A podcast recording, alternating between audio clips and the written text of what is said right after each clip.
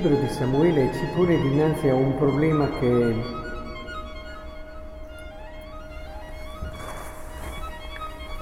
è proprio di chi vuole affrontare il mistero della libertà, il mistero della crescita dell'uomo.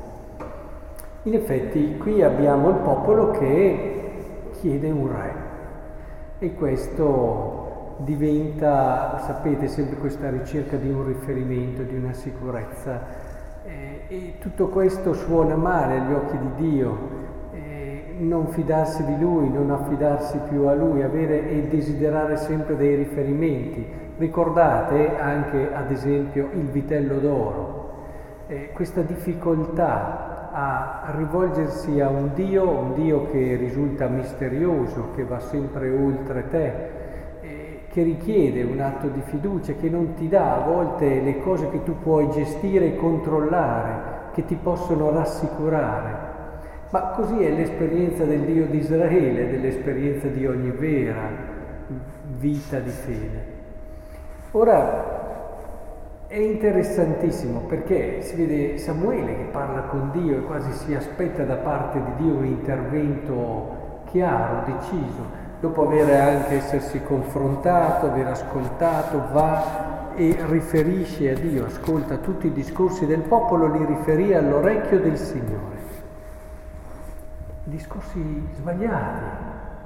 Eppure il Signore gli dice Ascoltali, lascia regnare un re su di loro.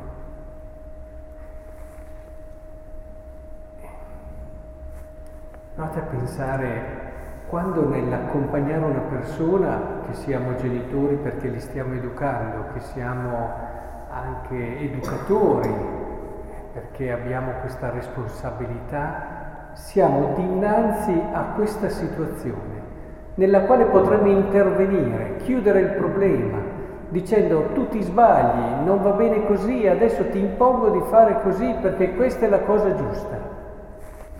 Capite che fino a una certa età questo è un dovere da parte di chi è o genitore o educatore, ma dopo una certa età Dio in questo ci insegna una, un'arte proprio dell'educare che è assai difficile, che è assai difficile, perché le persone che amiamo noi non vorremmo mai che sbagliassero, non vorremmo mai che si facessero del male.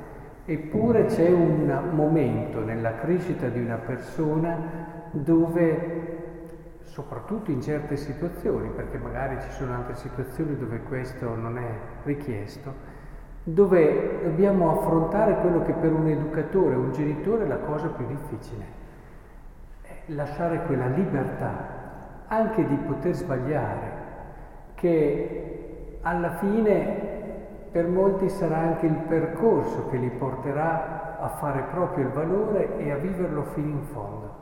Questa è una delle cose più difficili in assoluto, ormai ho conosciuto e ho accompagnato tanti genitori o educatori e, e, e questa è una cosa difficilissima ma quante volte ho visto invece fiorire le persone dopo aver potuto vivere la loro libertà e anche sbagliare. Con questo non dobbiamo desiderare che la gente sbagli, poi a me.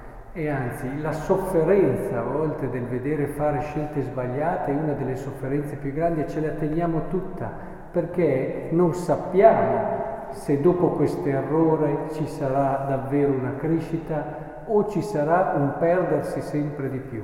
Non si sa, perché la libertà è così. La libertà non è il calcolo, la libertà non è la sicurezza matematica. Quando tu promuovi una persona, la vuoi far crescere nella sua libertà, accetti anche il rischio. E il rischio è quello che quando abbiamo delle persone che amiamo non vorremmo mai, mai accettare. Eppure e anche questa è una dimensione importante. Ricordo che dinanzi a un discorso di questo tipo eh, avevo un genitore che è anche insegnante e delle superiori e mi diceva, eh, Don Carlo, io questa cosa la capisco e con i miei alunni la riesco anche a fare, ma con i miei figli no. È comprensibile. Cioè c'era quel legame con i propri figli che il pensare che possano eventualmente sbagliare era inaccettabile, non ce la facevi. Eppure si passa attraverso questa strettoia, questa porta stretta se vuoi davvero amare tuo figlio nel modo più grande. È chiaro, come Samuele, è giusto dirgliele le cose, è giusto spiegargliele, è giusto soprattutto fargliele vedere con la vostra vita il modo più bello di essere felici, parlargli con quelle che sono le vostre scelte, ma può arrivare anche quel momento dove un figlio ricordate il figlio prodigo come si chiama? Arriva, vi dice date, io vado. E evidentemente pensate al cuore di quel padre lì, il cuore lacerato di quel padre lì. Eppure questo padre, eh, sono tanti i riferimenti nella Bibbia, anche adesso vi sto citando il Vangelo, ma sono più di uno, dove appunto il Signore cerca di farci capire anche questo stile. Il padre lacerato prende le cose e gliele dà. Poteva anche dire fuori di qui se non vuoi più e non ti do niente. Oppure finché stai in questa casa fai quello che dico io, no? Classico discorso che si fa di solito. Eh, queste cose possono, ma a una certa età, non, non portano a nulla. Noi dobbiamo avere a cuore il bene di quella persona lì, il bene più grande, che diventi una persona matura, libera, capace nella libertà di scegliere il bene. È importante che faccia questo passaggio. Poi, come nel Vangelo, eh, si aspettava tutti la salute, no? Che guarisse e Gesù gli dà la cosa che per lui era più importante, ti siano perdonati i tuoi peccati. E noi dobbiamo avere questo sguardo che guarda al di là di quello che sembra l'immediato, l'immediato bene della persona, per cercare il bene più grande. Ecco, allora oggi vorrei pregare per tutti quei genitori e quegli educatori che si dovessero trovare in situazioni come queste. Io credo sia una delle situazioni più difficili e sappiano con sapienza fare la scelta di Dio, la scelta che costa anche molto a Dio, eh? Costa moltissimo a Dio, ma guardate il mondo, guardate Dio quante volte dice lascia pure che ed è quello che tanti fanno fatica a capire, che vorrebbero che Dio invece intervenisse, mettesse in fila tutte le cose, tutte le persone, diventasse tutto molto più chiaro.